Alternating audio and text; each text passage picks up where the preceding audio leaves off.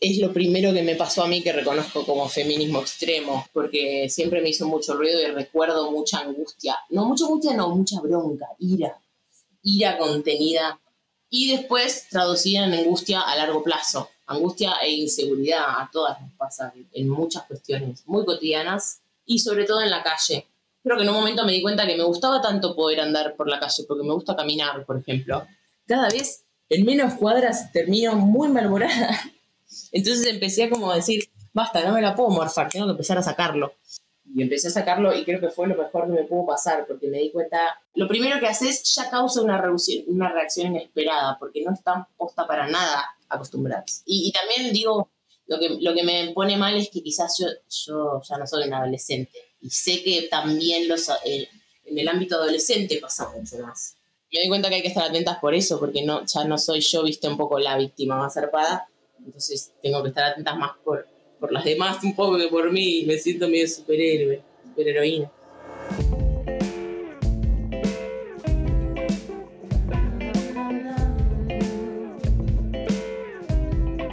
Desde muy pequeño integró el coro familiar junto a sus hermanos para luego animarse a explorar los matices del piano y del canto en el conservatorio. Entendió que su destino era la música luego de experimentar su faceta como actriz y cantante de comedia musical ese primer puente de conexión entre el público y el escenario. Dueña de una de las voces más seductoras del momento, Anne Spill logra transportarnos con sus melodías a lugares tan distintos como armoniosos. Y en este episodio pudimos conocer a la mujer que se esconde detrás de su arte. No voy a dejar que se me pase. Eso es lo que voy a hacer hoy. La seguimos en las redes sociales. Sabemos de antemano las canciones que no pueden faltar en sus conciertos y esos falsetes tan naturales que la llevan a descosar los escenarios. Nos apropiamos de las banderas que militan, incluso esperamos verlas brillar con el instrumento que mejor tocan y que dio inicio a sus carreras musicales. Conocemos cada detalle de sus facetas artísticas, pero ¿qué hay de la persona atrás del personaje?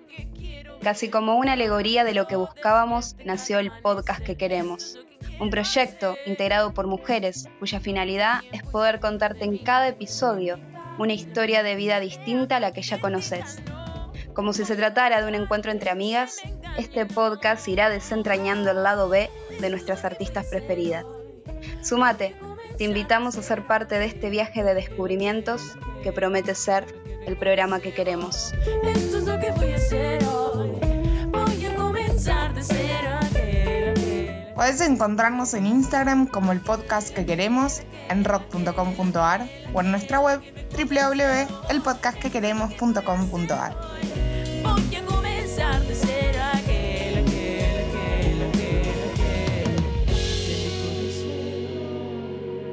Vamos a arrancar por el principio. Siempre arrancamos por el principio acá porque nos interesa mucho, más allá de ir cronológicamente, que nos cuente Ana cómo es ser Ana, no, no, no Ana la, cantante, sino Ana al principio. Uy, muy bueno. Eh, ¿Cómo arrancó, por ejemplo, tu conexión con la música? O sea, vos, ¿cuándo fue que arrancaste o, que te conectaste por primera vez con la música? Supongo que fue cuando me di cuenta que tenía cierta facilidad para algo, para eh, con el oído, sobre todo. No tenía facilidad para cantar, pero sí con el oído. No era buena cantando, pero entendía, escuchaba y entendía. Me acuerdo que podía hacer voces ¿viste? Podía armonizar, entendía todo. Ahí me parece que me di cuenta, por eso tenía cierta fe. Así que seguí, pero esa es la posta. Y eso siempre lo cuento, porque es loco. Hay gente que no le pasa eso, pero sin embargo después puede convertirse en un músico, ¿viste? Pero a mí me pasaba que tenía esa facilidad para entender como la armonía. Claro. Después aprendí a cantar y lo aprendí a hacer de forma linda, pero al principio podía hacerlo, no, no podía usar mi voz bien, pero tenía esa certeza de que sabía, no sé, ni sabía lo que sabía, pero lo sabía. Y eso me parece loquísimo. Es un flash. sí, porque o arrancás como más amateur, digamos, y después te, te, profesionalizás, pero arranca todo como un hobby, capaz. Solo tenía que racionalizar como eso que entendía un toque y ya. Claro. Y vos arrancaste haciendo comedia musical, ¿no? Empezaste como, no, no arrancaste directo como cantante. No, sí, fui al conservatorio, no, no era cantante, pero fui al conservatorio antes, pero me metí en piano porque tenía un piano en mi casa. Mira, ¿Y cómo fue eso? No me fue tan bien, pero aprendí bastante, aprendí bastante y aprendí bastante y después de un tiempo, como me di cuenta que con el piano me, me, daba ansiedad, un toque o no me iba tan bien, lo dejé y me pasé a comedia musical. Porque pasó otra cuestión, ahí conocí la comedia musical y tuve la oportunidad y ahí fui y ahí se me fue un poco la vergüenza que tenía de cantar. Eso me hizo muy bien. Pero primero flashé conservatorio, viste, teoría y esas cosas. Claro, la comedia musical te da como eso de para un poco más desinhibido, digamos. Sí, no tenés chance de ser tímido ahí. Si sos tímido no duras ni dos horas, posta. Es terrible. Es como teatro. En teatro, viste, te hacen tipo, bueno, ¿quién pasa? Claro. Y si no pasa nadie, como que te sentís interpelado. En algún momento tenés que pasar. Claro, sí, sí. Y es terrible. Pero sirvió para eso, estuvo buenísimo. Lo dejé cuando ya me di cuenta que era más de baile todo. Sí, iba todo más inclinado al baile. Y yo me di cuenta que no era tan buena bailando como cantando. Pero decías que eras un poco, como que te, te, daba un poquito de cosa también el piano. ¿Cómo fue que largaste la vergüenza? Porque pasar como del piano a, la, comedia musical es como alto paso. Es que mi, sí, mi fantasía era cantar, obviamente, en el fondo. Pero por eso lo del piano, no sé, en ese momento no agarré y me daba posta, no sé si era ansiedad o bronca. Como que me, me hacía mal y me acuerdo que terminé todas las materias teóricas y solo había rendido un año de piano, de la, de, la práctica, ¿viste? Claro, nada.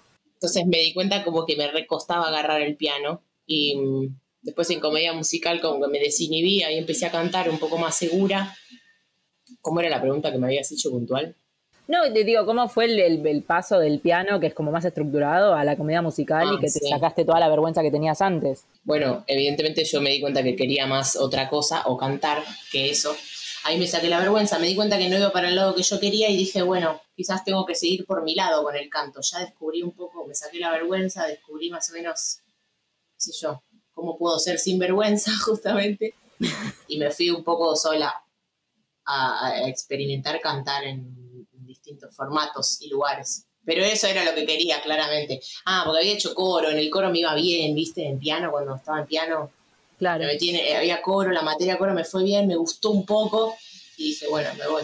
Es otra cosa, es muy distinto, muy distinto. Estuviste de gira por, por Brasil, ¿no? Con bandas tributo a los Beatles. Sí, con, y después terminé haciendo tributo a Amy Winehouse en un momento. Ay, qué hermoso. Y me volví, me volví antes de morir, antes de morir de, sobredosis, como ella. Silencio, silencio. No, lo escuché ah, bastante. pensé, que era, pensé que había sido un chiste incómodo. No, no escuché lo último. Ay, me Pero qué pasa cuando te perdés los chistes, la puta madre. Sí, bueno, pero lo puedo repetir. Vale, dale, fijamos que no, que no pasó nada. Dije que volví antes de morir de sobredosis como ella. Ah, no sé si murió de sobredosis. Bueno, ahí me recurtí, me recurtí, ya no tenía vergüenza y encima me curtí, así que estuvo bueno pero me volví cuando me cansé. ¿Por qué Brasil? Me, me llamó la Ah, porque no es una historia de amor. No, me muero, acá nos encantan las historias de amor. Somos todo oídos. me fui tras un muchachi, un chico, que lo conocí acá, pero el chabón estaba en Brasil, laburando, era violero, ¿viste? Entonces me fui para allá un verano y me fue bien. Me subí a cantar con ellos un tema, estuvo re bueno, qué sé yo, y terminé yendo varios veranos y a veces iba entre medio, más, o menos cada dos meses iba, volvía y hacíamos algunos shows. Hicimos un dúo de los Beatles con este pibe, grabamos un disquito y estábamos haciendo esas giritas, después terminó haciendo de Dave, como que hacíamos lo que vendía un toque, porque así funciona, hasta que yo me harté, me harté y dije, basta, es un garrón esto, y, y me volví. No, no era un garrón, estaba bueno, pero era tributo, tributo, en un momento me cansaba. ¿Y cómo fue pasar de eso, digamos, de, cantar las palabras de otros a, a tus canciones? Y pues es un garrón, me parece. Ah, no, porque fue un, laburo, un laburo.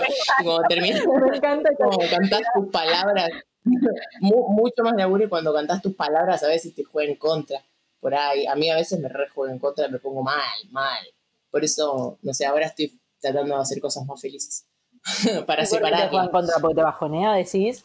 porque me emociona, me. Ah. No, no sé si es angustia, es emoción. Y cuando me emociona y estoy cantando, no, no van de la mano, muchas veces. Claro. Eh, literalmente, porque si te emocionas mucho se te cierra la garganta mal y es un garrón. Claro, pinta llanto ahí en el medio del escenario, no da ni a palo. Es un garrón. Cuando pasa digo, uh, me dejé rellevar, no está bueno. Entonces está bueno pensarlo antes. Pero estuvo bueno. Pero Igual está bueno también porque habla como de vos como artista. Oh, tipo, a full, te sí. conectás bastante. Full, sí. No, y era, era necesario, en algún momento iba a pasar, es obvio, no, no podía huir más de eso, digamos. Y te- bueno, y te volviste, eh, ¿cuánto estuviste allá en Brasil? Fueron dos años en total, que iba y venía. Ah, bastante. Aprendí portugués, todo, los Simpsons en portugués me veía y, y me, llegaron, me llegaron a gustar. Me llegaron a gustar. Ay, ha- hablanos en portugués, por favor. O que eu posso falar para vocês? Ay, terrible. ¿cómo Estoy, estoy exagerando. Estoy exagerando. Pongo voz de señora. Te pongo voz de señora que hablan como así, ¿viste? Y como la voz de Marge. La voz de Marge en portugués es terrible. Terrible, man. Después vi un poco de Sex and the City en portugués también. Me vi No, Sex and the City. ay, me pego La un repetían tiro. un montón. La repetían un montón y bueno, ya está, la veo, me la aprendo y voy entendiendo todas las veces un poco más y aprendí a Excelente, Excelente. Me encanta, me parece la serie es tan hegemónica Era estúpida, una pero peli, cómo me gusta. era, no, era la peli igual. Y era una sola, siempre en repetición. La primera, el loop decirte eterno, La del chabón gran, no sé si cambian de chabón. donde, donde ese Mr. Big la deja. Puede ser ese, puede ser ese, no sé. No, que, igual, ¿cómo te cambió la voz cuando empezaste a hablar en, en portugués? ¿Te diste cuenta que hasta subió el micrófono? Es que ellos tienen una voz mucho más, ¿viste? Yo por eso también me volví un poco. De hablar, yo me volvía loca, loca. me volvía- No me puedo acordar, no puedo acordar que me pongo mal. Che, pero ¿están de joda en serio todo el tiempo o es medio un mito? El mito, quería sacarse la duda. Y yo fui, mira, yo laburaba en, en pueblos bastante chicos, ¿viste? No eran ciudades. Eran pueblos Claro. que compran shows, tributo, ¿viste? Están buenísimos, Claro. terminan siendo mejor, qué sé yo. Pero, eh, y ya ahí era alta joda, entonces ni me imagino en las ciudades grandes. Y, y como personajes, ¿viste? Todos más personajes que nosotros, me parece. Claro, Río de Janeiro debe estar zambando por la calle mientras van al día, ¿viste? Es como que... Es verdad que es el mito.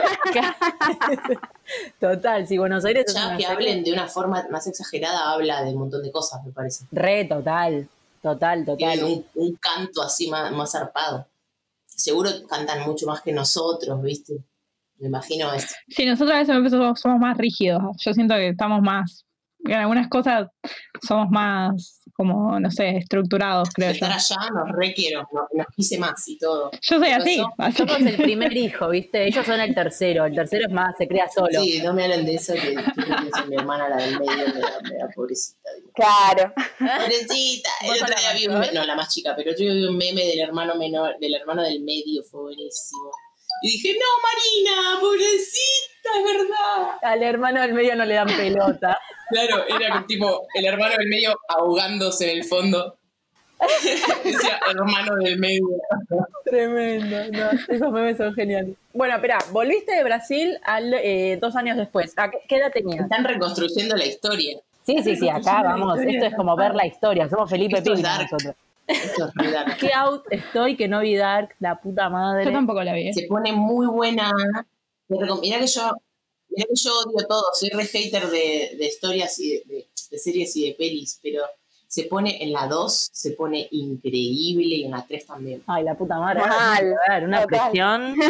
A mí me sorprendió, a mí me sorprendió, se puso muy buena, me re sorprendió. Qué bronca, estoy re out. Bueno, volví, eh, volviste de Brasil. ¿A ¿Qué edad tenías cuando volviste de Brasil? Cuando volví tenía creo que 24, 23, 24. Ah, eras re chica. O sea, te fuiste re chica. 2021, 2021. El amor, No, el la amor. suerte, yo no, no había salido del país, no había salido del país, olvídate, fui por primera vez, la pri- primera vez que salgo del país voy a Florianópolis, directo, una locura, que No, es una isla y que tiene paisajes de- del sur y de la playa a, a 10 cuadras de distancia, no se puede creer. Pero pará, ¿y tus viejos qué te dijeron? Cuando vos le dijiste, vieja, viejo, me voy a la mierda atrás de un pibe.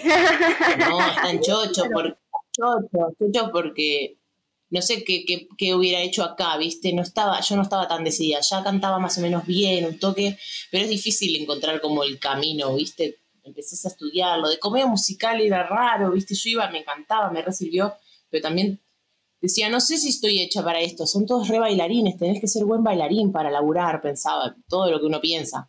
Para tocar el piano, para laburar con el piano tenés que ser un alto pianista, eso es un re, un retema también entre cuando te vas a poner a estudiar un instrumento, los pianistas generalmente son solistas, ¿viste? En las grandes orquestas. Claro. Entonces, para, para laburar mucho, generalmente tienes que ser un alto pianista, no es lo mismo que ser, bueno, por ahí me, odian, ¿no? Pero violinista hay un montón más en la orquesta. Hay un montón, ¿viste? Entonces por ahí zafás, sos uno de, uno de cuatro. Claro, sí, sí, igual se entiende, no Ser el pianista. Y con el canto también. Claro, sí, total, obvio. Me acuerdo que cuando me fui de comida musical dije, yo por ahí entro más en una obra por ser una gran cantante que por, quedarme acá y tratar de bailar bien. Pensaba. dije, bueno, me voy, me hago una re cantante y por ahí me llaman en algún momento para hacer una obra. Dije, apuesto a eso. Y bueno, al final no, pero mejor, porque es re difícil cantar comedia musical, muy difícil. Pero apostaste al violero. Lo del violero estuvo bueno, estuvo bueno. Le mandamos un beso a Nacho. Le, mandamos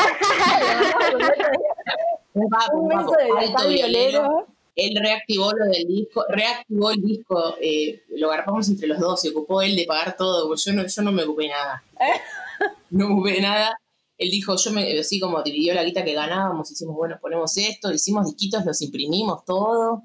Él hizo unas versiones increíbles de los temas en viola, era viola, voz y un poco una percu no, capo, Activation, mal. Era un poco más grande que yo él. Ah, pero se la remandaron igual, tipo, no es que un, un, un disquito así, no. Está re lindo, re lindo y estuvo bueno porque para laburar está bueno. Allá, viste, tenías que tener el disquito, y, claro. Como acá, claro. tener el disquito sirve mucho. Sí, garpa. Aparte, o sea, ahora capaz lo subís a Spotify y bueno, zafa un toque. Pero capaz 2011, 2012. No, pero antes tenías que tener, lo dejabas. Claro. Lo dejabas en barcito. Me acuerdo que el manager de ahí era, hacía eso. Iba y dejaba barcitos. ¿Tenían manager ahí? Me muero. Sí, porque la banda original, que era la banda de ellos, Beatles, eh, se movía un montón, porque había un chabón poniendo de todo, laburando mucho para moverlos y funciona. Y se iba por todo, supongo que hacía así, agarraba la camioneta y se iba, bueno, no sé, también tenía los contactos, no sé.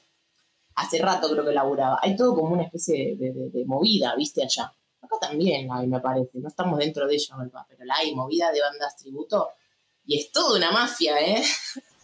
Sí, total. Bueno, el tráfico, de los, tráfico de, los beats. Tráfico de John Lennon, tráfico de Paul McCartney, ¿no sabes? Desaparecidos. Los Paul, los Paul McCartney zurdos son los más buscados. Me mata. Son, son los, cotizan, cotizan una banda. When I get over losing my head, many years from now, will you still be sending me Valentine? Birthday greetings, but the one I've been out till to three.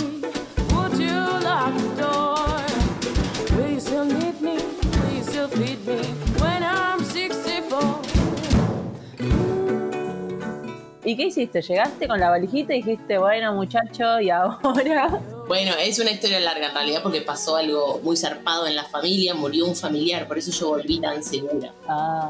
Y encima viene toda esa vuelta cargada de una melancolía. Mm. Por eso también digo, como que empecé a hacer mis canciones y encima cargada de una melancolía.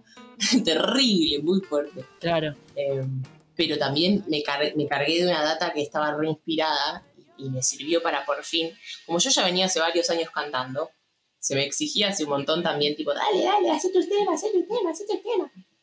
Y como que me sirvió para, bueno, listo, pum, pude concretar algo con esa onda que tenía. Me sirvió una banda. Estaba muy decidida, eso seguro, ¿viste? Estaba bastante perdida o loca, ¿viste? Pero re decidida en algo, en que sabía que tenía que volver y hacer mi música acá. Intentarlo, pero acá. Aparte, la, la, la cuestión de, o sea, viste, nadie, escribe cuando estás contento, o sea, ni, ni el cantante, ni el, o por lo menos, o sea, digo, Bueno, ahora me está pasando y está bueno, trato de hacerlo. Estoy contenta y trato de, de, que te escribir contenta a ver qué sale. Porque por ahí contento haces otras cosas, entonces por ahí digo, bueno, en vez, en vez de hacer esto, me voy a poner a escribir. Y te vas al día zambando, como en Río de claro, bueno, me, me pasa que me pongo de buen humor así en la calle, ¿eh? Porque vivo en un barrio que si no estás de buen humor, cagaste igual, me parece. Cagaste mal. ¿En dónde vivís? En Once. Tienes que estar de buen humor porque pasan muchas cosas. Ay, está cerquita mío, yo estoy en Almagro. Bueno, también, ¿o no? Es parecido. Almagro, toda esa zona, alrededores, es bastante parecido. Es como intenso, es todo intenso. Almagro también es intenso. Yo siento como que están todos volando, ¿viste? Todo le chupan huevos, es como que... ¿Viste? Es como que... Bueno, está bueno. O sea, no sé, como que nadie conecta. Yo siento que son como, siento que es como un barrio que se quedó 20 años, ¿viste? No sé cómo explicarte. Ah, bueno, no, acá no, entonces no sé si son tan parecidos. Porque yo creo que no sé, todo el mundo quiere interactuar. Están todos interactuando entre sí. Y todos te hablan. o sea, todos interactúan, ¿viste? Todos charlan. Ah, bien, bueno. Entonces, A full. Está bueno. Por eso, pero te, te con energía, porque si no te satura. Y si estás de mal humor, peor.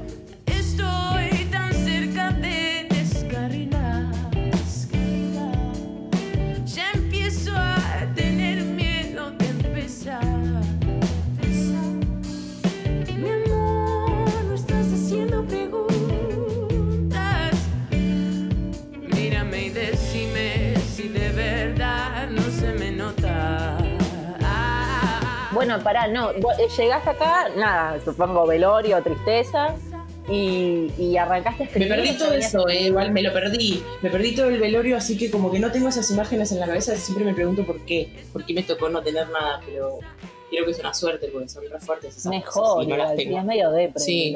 Siempre posta digo, ¿por qué será que no tuve que verlo? porque mi familia está toda traumada y yo no. Claro, bueno, mejor. Ahora, ¿viste? una ah, sesión de psicólogo menos. Una re suerte tuve en ese sentido. Digo que no soy suficientemente fuerte para haberlo visto. ¿Qué pasa? ¿Eh? Mi psiquis piensa que no puede, que no llega. Claro, ¿qué pasa, eh? Dale. Ah. Ahí empecé a tocar, ah, también acá hice covers, hice un par de covers antes de empezar a, a tocar mis temas, porque, porque tardé un montón en sacar un tema, ¿viste? Eh, como grabarlo y mostrarlo. Faltaba todavía trabajar esa timidez. También. es que adaptarse también a los temas es distinto, no es lo mismo lo que yo cantaba. También me fui amoldando. Recién ahora también estoy mucho más cómoda con mi voz. A todas nos pasa un poco eso, a todas y todos también. Los cantantes tardamos muchos años en acomodarnos con la voz. Porque hay mucha información, viste, mucha información con lo del canto. Entonces, yo tuve mucho tiempo cantando eh, cuestiones que no estaban en mi registro más favorable. Claro. Me fui dando cuenta sola, eso repasa. Con los instrumentos no pasa. Claro, sí, vas conociendo también. Pero con la voz pasa. Claro, sí. Exacto. Hice canto lírico en el medio, me pasé de piano a canto lírico en un momento, no me acuerdo ahora ya. Ah, eso no, pero salteamos. Pero hice que lo terminé recién el año pasado. Sí, este, el conservatorio era clásico. Y la multifacética. Sí, mal.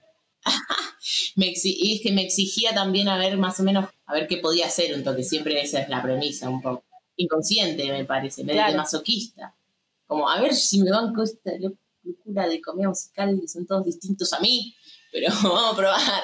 Claro, medio capaz como, o sea, no de rebeldía, pero si, sino de no saber bien a dónde te querés parar, porque vas de, de piano a comedia musical, que son la antítesis, pasando por lírico, que también es como ahí medio el, no saber, o sea, bueno, un poco lo que es la juventud, ¿no? Tipo, el no saber más o menos. Y todo en base a oportunidades, ni hablar.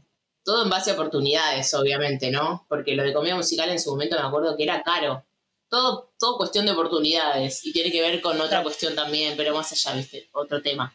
Pero, porque en ese, me acuerdo que en ese momento comedia musical era caro, o sea, eso no, era una oportunidad que yo aproveché porque se me dio. Claro. Y me viajaba a Capital bastante, era un laburazo y a veces salía hecha mierda, me acuerdo, emocionalmente, porque era re difícil, era, me acuerdo, era re difícil. Y yo siempre fui como grandota, un poco torpe. Ese lugar no es para torpes. pero, pero estaba buena, está buena. Eh, fue lo que Aparte es medio competitivo, ¿no? Sí, porque todo esto, toda cuestión, es, re deportista, ¿viste? Siempre pienso en el mundo del deporte y digo, menos mal que no fui deportista, es terrible. Porque tiene eso de ganar y perder que acá no está, al menos, no está, viste, esa concretitud. Pero en el deporte, imagínate el deporte en solitario. Peor, una tortura. no me pueden imaginar. y es un poco así. Es un poco así, de destreza física, juventud, energía, emoción. Claro, te demanda estar arriba todo el tiempo. Sí, y, tener esa oportunidad de darle mucho tiempo, dedicarle mucho tiempo a la práctica sobre todo pero por suerte terminé cantando que era lo que más me gustaba. Claro, a eso, quería volver. Eh, nos habías dicho, bueno, llegaste acá, empezaste a tocar en los bares, los covers, qué sé yo, hasta que grabaste el disco. Eh, ¿Cómo fue eso de grabar el disco? O sea, ¿fue independiente? ¿Se presentó también otra oportunidad? O sea, contanos el proceso. Un regalo fue, una especie, no, regalo no, una especie de intercambio con el estudio. Yo había grabado un cover de Jackson, era You Rock My World, sí. De Michael Jackson lo grabamos en un estudio que se llama A Cuentagotas, en Olivos. Eh, de unos pibes amigos de amigos. Me llaman y dicen, che, ¿te copás en venir a cantar? Hacemos toda una sesión re pro, pegamos unas cámaras, sí, de una, amigos de amigos. Ahí los conocía, bueno, pum, fuimos, estuvo bueno. Y después me dicen, che, nunca te dijimos, pero te, ofrecemos una, jornada por lo que hicimos el otro día, en el estudio, gratis, le dicen. Listo, de igual. Esto fue muchos años después. No sé ni qué año, no sé, no quiero ni pensar. ¿Qué año era ya? 2016, 2017. Hace poco, parece un montón, siento que es un montón. no, pero ¿cuándo fue? Si vos habías vuelto... El disco salió en 2017, así que es 2016. Yo volví tipo en 2014, 2013, 2014. Bueno, me regalan esto, que se supone que son ocho horas la jornada, ocho horas. Bueno, y, y logramos en diez. Tres temas eran. Estuvo divino. La verdad que yo no, no, hubiera, no hubiera podido pedir nada mejor hicimos lo que pudimos ahí, grabamos batas, bajo y violas y voces de los tres temas y después le pegamos unas pichicateadas con un amigo, Lautaro, y lo lanzamos ahí en 2017. ¿Cómo fue la repercusión de eso? No, estuvo bueno porque eso, como te decía, eso concreta un montón de cosas. Yo ya tenía un poco hechos mis amiguitos, ¿viste? Ya estaba medio en Capital, sí, yo ya re estaba viviendo en Capital, había logrado venirme acá, en una me había una habitación, arriba de un estudio de los chicos de Beagle, que es una banda de ahí de Almagro, y ahí empecé, yo juego al ping-pong, entonces con el ping-pong me hice amiga un montón de gente, que es música también, pero me hice amiga jugando al ping-pong, no cantando ni nada que ver. Entonces yo ya tenía un montón de amigos de la escena de acá, de, bandas que están, estaban retocando en ese momento acá en Capital. Y justo ahí más o menos lanzo el disquito, entonces afirmó un montón de cosas. Todos sabían que cantaba, pero me habían visto cantar en fogones, ¿viste? Poco. Yo cantaba más en Pilar que acá en Capital. Así que ahí empezó un toque la movida de, que yo con mis canciones, más o menos quién era. Ahí saqué el videíto. Ya estaba de novia con este pibe y con el otro, con el violero que aparece en ese videíto, todo. Miquel me ayudó un montón en ese EP, lo produjimos juntos con mi amigo Lautaro. Y ahí empecé como a tocar ahí y ahí dando banditas hasta el día de hoy mutando banditas. ¿Y cómo es el proceso de, armar la banda, de elegir cada músico? No, en mi caso siempre fue como lo que podía y lo que, lo que surgía ahí. No, nunca elegí, no sé si elegí. Siempre fui con los amigos. No, sé si alguna vez. Claro, una cuestión más íntima. No sé si dije, yo quiero esto. Fue como, dale, bueno, de una, vamos, dale. Yo quiero tocar como dale. Bueno, dale como que yo tampoco nunca me propuse un poco tocar en banda. Se dio porque había manija, por suerte. Como que a mí me han surgido fechas y yo decía, che, no quiero ir sola. Bueno, vamos, dale, pum. ¿Cuándo es la fecha? En dos meses, listo, armamos la banda. Y así, una vez armé una banda desde Brasil, uh, me acordé. desde, desde, Brasil armé la banda, ensayamos una vez y tocamos, tipo, yo llegué el lunes, ensayamos y tocamos el viernes. Buenísimo. Esto fue 2016. y con ¿Con quién era el show? Con, con orquesta en Pilar. Ay, no, me muero. Y pero Yo estaba más nerviosa que la mierda. Yo tocaba el piano encima, no estaba solo cantando, tocaba el piano, más nerviosa todavía. Claro. Y ahí conocía con orquesta y flashé con Maru, flashé con lo que hacía con la voz, me acuerdo, y ahí me cambió un poco la forma de cantar también. A partir de ahí como que me flashó tanto que me di cuenta que había un universo heavy por descubrir de, cantar. Porque aparte, claro, eso uno en la, en la, experiencia va como conociéndose más, en todo, ¿no? Pero yo supongo que en el canto es como mucho más sentida esa parte. Está religado a todo, es terrible. Te mata o, te, o está buenísimo. Va así. Te mata, está buenísimo. Te mata, está buenísimo mata está buenísimo. Sí, sí, total. Influye también mucho cómo estás vos, o sea, anímicamente, lo que hablábamos al principio, que decías que, medio te pegaba bajonero, capaz mientras cantabas y decís, uy, me conecté un montón. A veces me, pedían, me piden o me piden que cante y me pongo mal. No sé, perdón, me pasan cosas locas. Me pongo de mal humor a veces. Me ha pasado muchas veces que la gente quiere que cante y yo estoy, como no estoy en esa, me pongo muy de mal humor, y sobre todo si me insisten. Me pasa, claro. me pasa. Porque me cuesta a veces ustedes que hablaban más de la Ana, ¿viste? Me recuesta a veces conectarme con un poco este lado, porque quizás a veces me quiero salir bastante. Muchas veces. Mira. Que me requiero, tipo, basta. no sé. Y entonces me, y trato de olvidarme y cuando me pasa que me, me exigen, que muchas veces pasa con los músicos, sobre todo con los cantantes, a veces nos reexigen cantar en un momento y a mí me recuesta eso. Justo te iba a preguntar, ¿cómo, se maneja? En la mesa familiar, olvídate, creo que nunca en mi vida canté en una mesa, sentada en una mesa, no puedo. Eso debe ser lo más difícil. ¿Me quieren escuchar? Vayan a un show mío. Esa gente que canta el feliz cumpleaños, sí, pues es muy marketinero, pero te juro que me, me cuesta más eso. Te juro que me cuesta más. Y sobre todo, cantarle a alguien frente a frente, uff, pero ni te cuento lo que me cuesta. Es que aparte es como que, viste. No sé, analizame, analizame, por favor, decime qué es. Bueno, acá salimos a abrir la, mesa de terapia, así que descargate tranquila. No, acá no sabes, hemos sabido, había, habido unas epifanías acá ah, tremendas. Cada declaración. Epifanía en vivo. Sí, te juro por Dios. Creo que había sido Feli Colina, que le habíamos dado, que habíamos, nos colamos charlando. La amo, la amo. Y, no, no, cada epifanía salía tremendo. O sea, hicimos como una constelación familiar, ¿no? Impresionante. Ah, tremendo. Yo tengo una historia familiar tan loca que es terrible. Va, como que es una historia loquísima. Pero soy mala, me parece que soy mala relatando. Mezclo cosas, no soy muy fácil de entender. Entonces mejor no, no darme roja con eso. Acá estamos a escuchar, somos como abiertos a escuchar todo. Somos todos oídos. pero, no entiendo, como que te perdés. No, te perdés con los personajes. Es más, más difícil que Dark. tipo, 100 años otra vez, Dark, otra vez, es que Dark son tres generaciones de gente. O sea, hay la cantidad de personajes por tres. Claro, exactamente. Y hay unos 25 personajes, me parece. No, chicas, me perdieron, no la veo ni en pedo. es muy increíble eso, es muy increíble la de cómo encontraron los actores, tres generaciones de actores parecidos. ¡Ah! Y muy buenos. No, déjame, sigo con Sex and the City, ya fue. No, Ana no va a parar hasta convencerte, Tati, de que mires la serie. De verdad. Mira que encima para mí, posta ver series tipo perdido para vida, así de drástica, pero a veces cuando estoy muy, muy que me saturé de algo, ¿viste? Me sirve. Y quiero, ¿viste? Esa, decido a dónde ir y ahí dar está bueno. Se pone pocas veces, tiene un misterio muy bueno y no es, no es morboso, ¿viste? Hay poco morbo. La otra vez hubo un cuchillazo que me dolió bastante, fue terrible, pero es solo una vez, ¿viste? No es que hay morbo ah. mucho, pero sin embargo es un misterio que está bueno, no, te mata, te mantiene ahí piola. Y tiene unas estoy revendiendo Dark, ¿no? No me pagan, ¿no? que pague Netflix, boluda. Estás haciendo una publicidad. Auspicia, auspicia el episodio de este podcast. Eso está bueno, es en alemán, es nuevo, son muy buenos actores. No, y tiene un par de, de ideas medio eh, filosóficas que te vuelan el coco. ¿eh? A mí me decís una frasecita que, que me flashó y me encantó, ya está, me sirvió. Tienen un par de, de ideas que te tiran tan bárbaras me sirven, como dice ahora. Me sirven.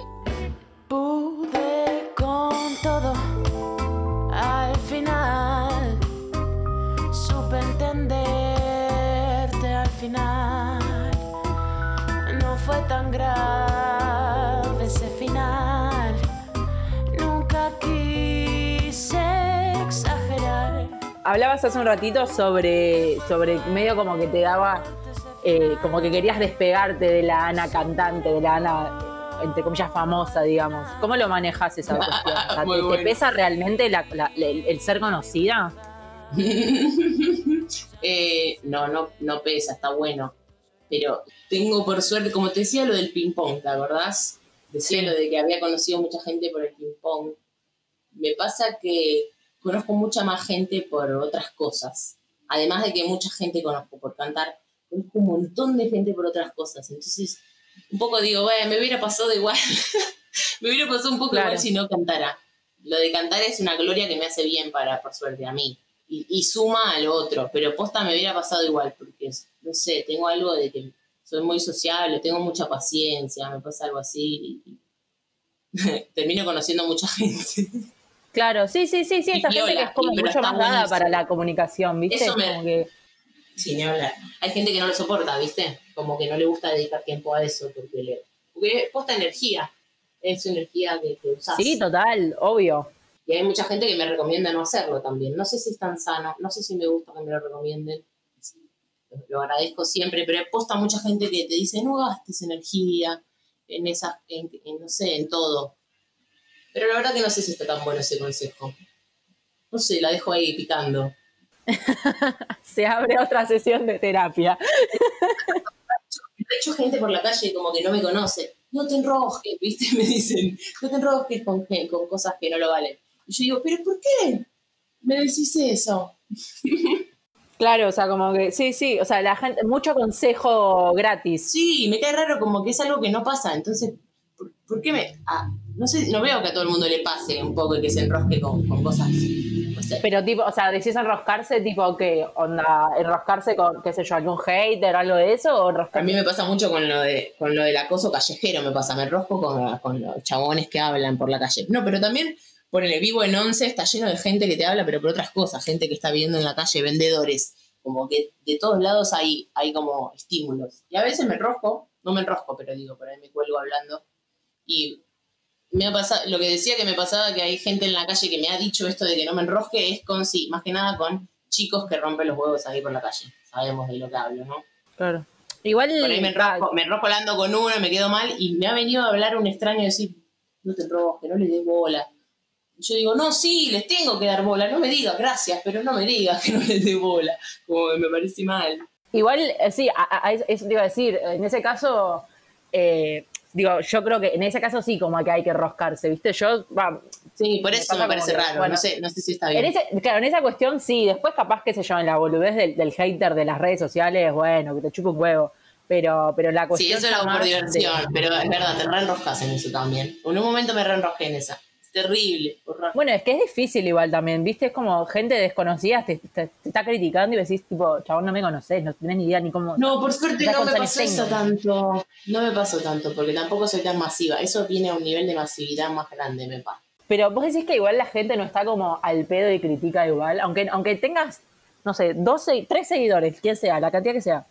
No, no sí, es verdad. Está pedo y es mala. Una, vez, tuve, una vez tuve un mambo con uno que me mandó unos mensajes horribles, nunca supe quién, qué era, nunca supe qué era tampoco. Claro, eso, por eso te digo, tipo... Tuve uno re feo, pero sí, es verdad, es verdad y, y, lo, y no me parece raro igual, ¿eh? Todo, siempre me, no me, nada me parece raro, como que entiendo un poco todo. Hay gente que se crió un toque en la casa con la compu y, y, y eso te convierte en medio raro hace medio raro. Es como una coraza igual también, ¿viste?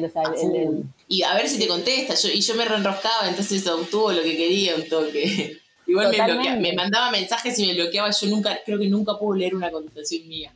Me mató eso. La hizo re bien. sí, porque o sea, la, que se queda con la vena sos vos. Yo estaba re venosa encima en esos momentos, yo estaba re que tenés. Olvídate, sí, sí, sí, total. Ahora lo hago pero con humor.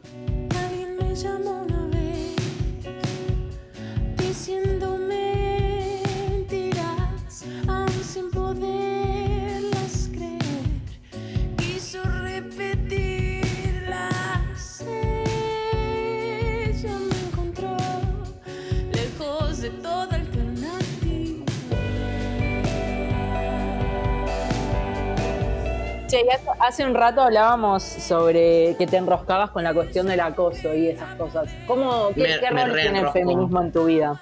Y por ese lado es lo primero que me pasó a mí que reconozco como feminismo extremo en mi, en mi lado, o, explícito, explícito creo que era la palabra, como más, más ahí carnívoro, porque siempre me hizo mucho ruido y recuerdo mucha angustia, no mucha angustia, no, mucha bronca, ira, ira contenida y después traducida en angustia a largo plazo. Angustia e inseguridad, a todas nos pasa que termina. Si, te pones a pensar, todo eso más que bronca o impotencia se resume en una inseguridad terrible en muchas cuestiones muy cotidianas y sobre todo en la calle. Creo que en un momento me di cuenta que me gustaba tanto poder andar por la calle, porque me gusta caminar, por ejemplo, más que mm, viajar en bondi o tomar taxis. Me encanta tanto caminar que empecé a, darme cuenta que, no, que me ponía de muy mal humor. Me sigue pasando igual. Sí, obvio. Siempre termino de mal humor. Porque camino 20, 30 cuadras. Ya igual a la cuadra 10 estoy del ojete. Ya me pasa eso, tipo, no puede ser. Cada vez en menos cuadras termino muy malhumorada. Entonces empecé a como decir, basta, no me la puedo morfar, tengo que empezar a sacarlo. Total.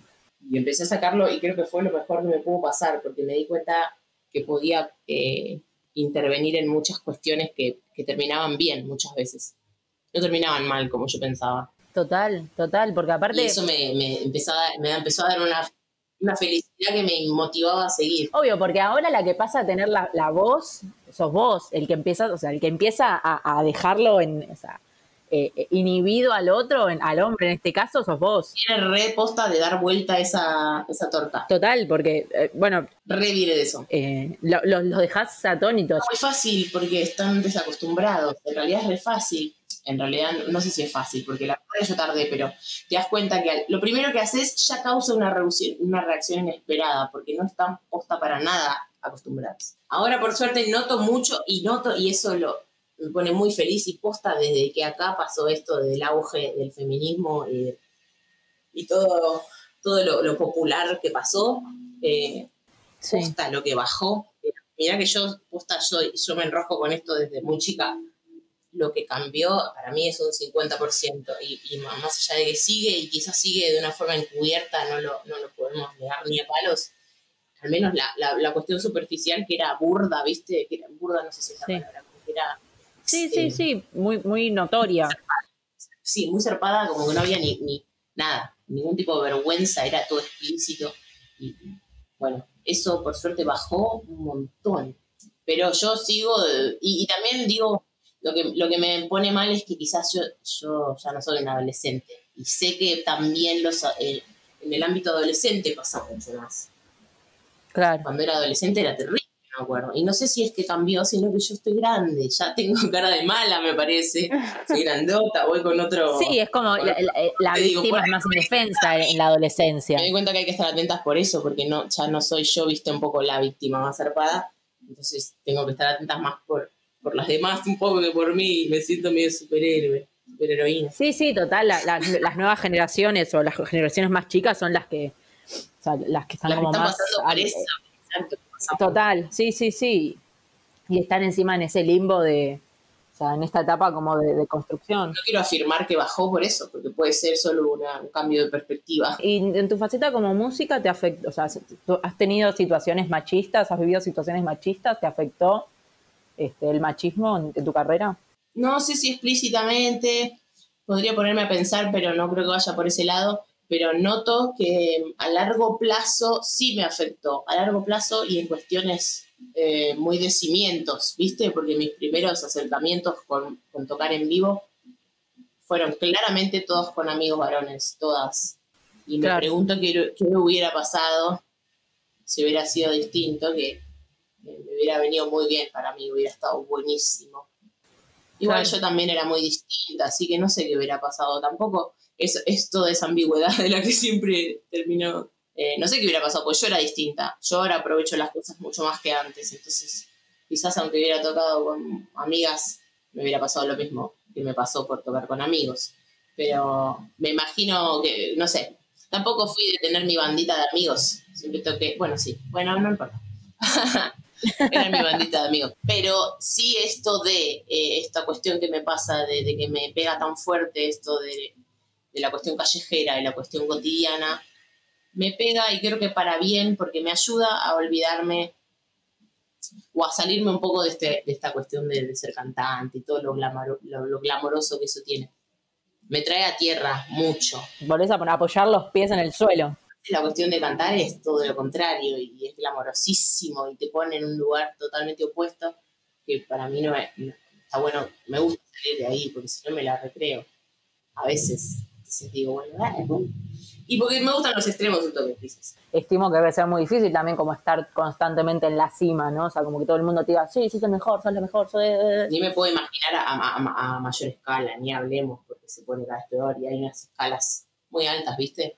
Y sobre todo con la música, es como la amorosa de las artes, ¿viste? Va, creo yo, no sé.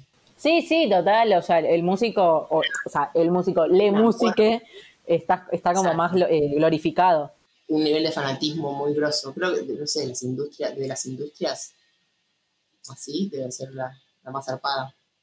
De eso, lo que generan las personas y lo que genera en los, los y las grosas en ese ámbito.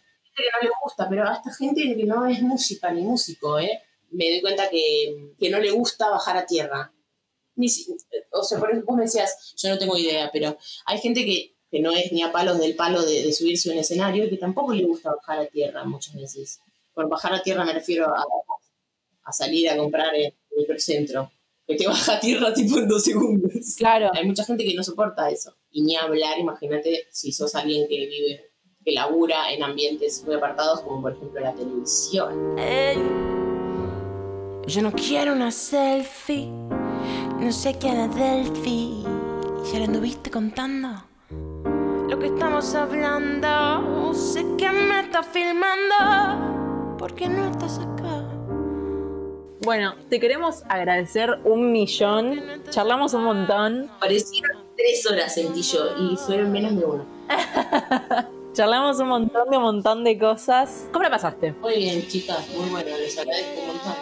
Muy lindo. La siento como amiga. No conozco a ninguno de ustedes personalmente, ¿o sí? No, no. Bueno, lo sentí como si así fuera. Así parecía, así parecía, parecía que sí. No importa, decimos que sí, decimos que somos íntimas amigas, no pasa nada. Por eso, ese, es mi comentario, parecía que no. Ay, qué lindo, qué lindo, está bueno eso, me gusta. A full. Etiquetame, etiquetame esta, etiquetame claro yo le hice en Instagram. Ey, ya no creo en tu amor, baby Instagramer. Porque siempre quiere a alguien